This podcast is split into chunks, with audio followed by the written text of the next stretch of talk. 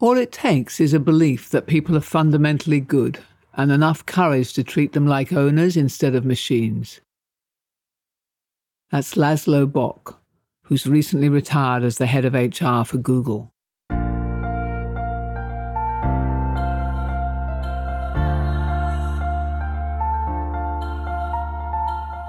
This is Walking Your Talk, a personal development podcast about leadership, authenticity, and courage. I'm Carolyn Taylor, and I've spent my life working with leaders in organizations on how to change their culture. But this is much more personal. If you want to be known as someone who walks your talk at work and beyond, then this podcast is for you.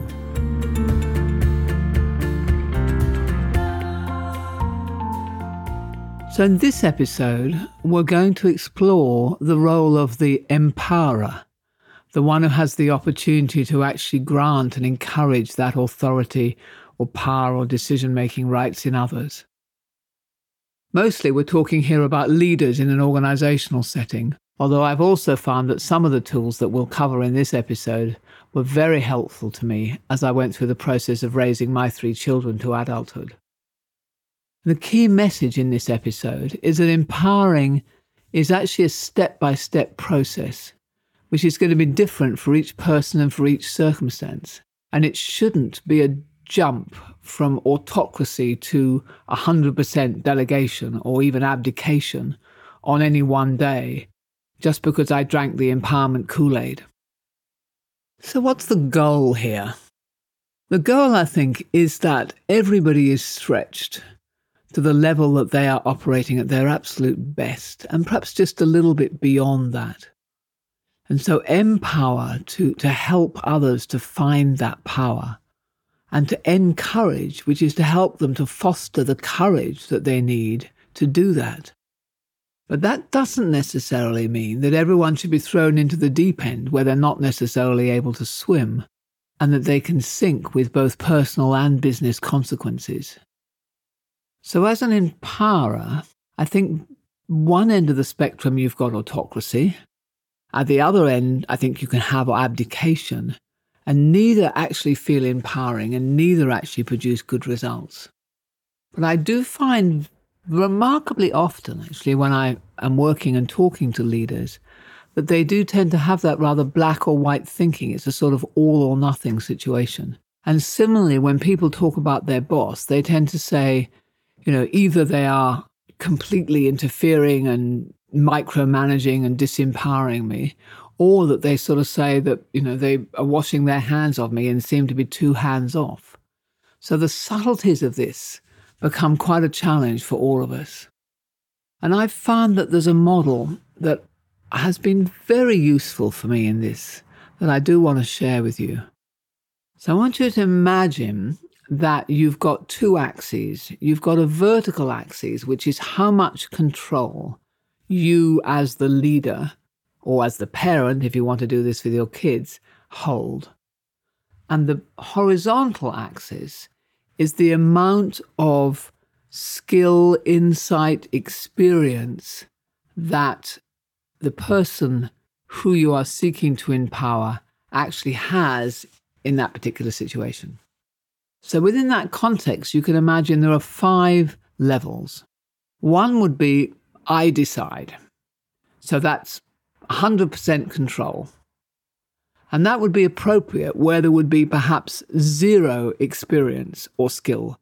So, my child is touching a hot stove. It's like grab the child, pull them away from it, no discussion. I'm deciding, that's it. The next one is we'll discuss but I'll decide. So that might be, for example, you're doing a restructure. So you want people's input, but in the end, it's going to be your decision because although they have some skill and insight, they don't have the whole picture. Only you have got the whole picture of what it is you're trying to do. So there's I decide, we discuss, I decide. The next one is we discuss and we decide. Now you're starting to move the level of control down, ideally because the skill and the experience and the insight that somebody has and the other person has is getting higher. So, for example, when you're putting together a strategy, you might want to do that together with your team. So it really is we'll do this together, we'll decide it together. And then you can move to we'll discuss and you decide. So let's imagine, for example, that one of your team members is hiring people. You might say, I'd just like to have a little bit of insight. I'd like to have a little bit of oversight as to what is going on here. So why don't when you've got a few people and you're you're wanting to hire them, why don't you just talk them through with me so I can just give my input? But in the end, it is your decision. So now you're starting to really move down towards a lot of empowerment. And the final step is you decide. I don't want anything to do with this. That might be a, a very experienced person running their day to day operations. So you've got a range from I decide to you decide with some important steps in between. Ideally, what you're wanting to move to in most circumstances is that there is increasing level of empowerment and decreasing level of control on your part, but that does depend to some extent on the level of skill and experience and insight that somebody has. So let me tell you a personal story about how this has worked in my career. So, obviously, in my consulting organization, we would often hire new people to play a role of, of selling and then engaging with the clients and looking after projects. And the ideal way I found to bring people up to speed was that the first time I would bring them into a new business meeting with a client we didn't know well. And I would say to the client, you know, Mary's new. She's here in this meeting to listen and to watch. And then I would run the meeting normally as I would and she would be have the opportunity to just watch me do what I would normally do. And then in the second meeting, we might have a conversation beforehand to say, okay, what tactics should we use? What would be the best way to do this? What do you think are the things that we we should emphasize in this? What are the points we particularly want to make? And we'd get that input, but in the end, I would still make the decision about how we were going to run the meeting and uh, Mary might participate, but she would still to some extent, be deferring to me. Then the next meeting, we might prepare for the meeting together. We would jointly make decisions, and then we went in, we would jointly contribute, and sometimes she would be running it, and sometimes I would be running it, and we really would really be feeling like peers. The one after that, which would be we discuss, you decide. Um, Mary would take the lead. She would prepare the, the side pack. I might give, give a little bit of input about what I wanted, but essentially it would be her meeting. And then after that, Finally, you get to the you decide point where she runs the meeting alone. Now, that gradual increase of autonomy as the experience and the knowledge grows, if it's somebody, you know, we bring somebody new into our organization and they're really experienced already, you know, we might move through those five steps, you know, in a week. Someone else, it might take three years.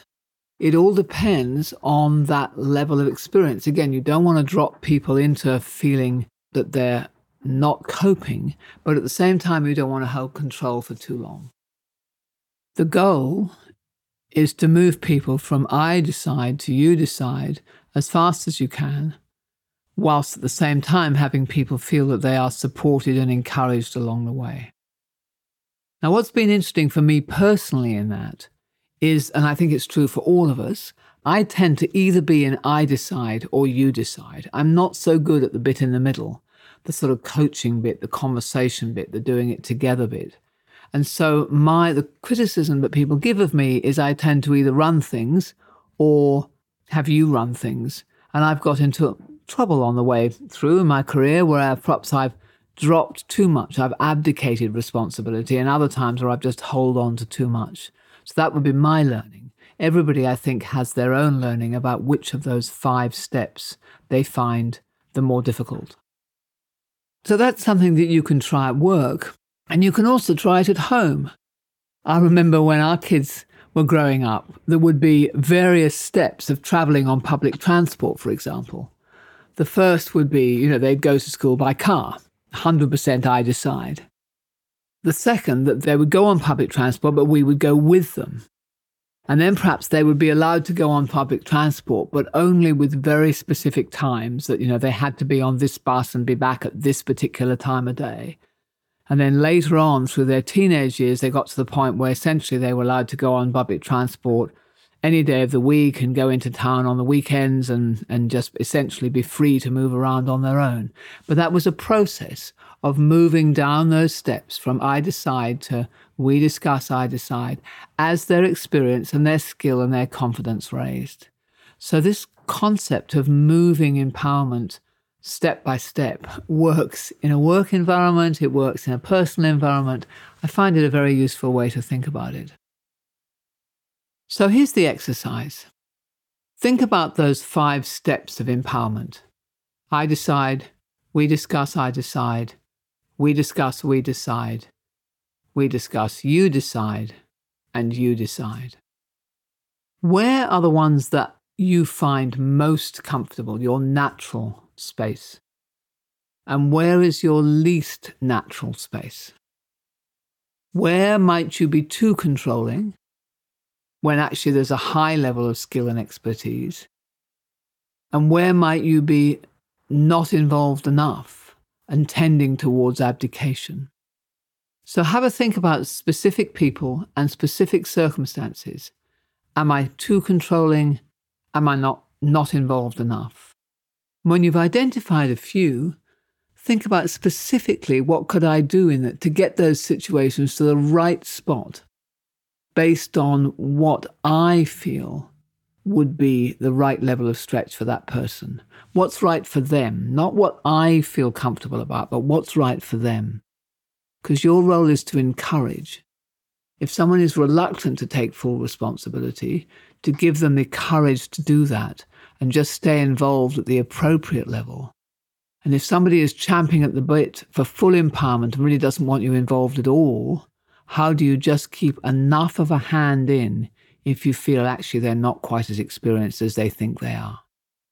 But all the way through, the goal is that they are stretched, supported, with increasing responsibility, and never feeling inappropriately controlled. That's a technique for empowering others. I'm Carolyn Taylor. Thank you for joining me this week. Please subscribe to these podcasts if you'd like to hear more, and I'll see you again next week.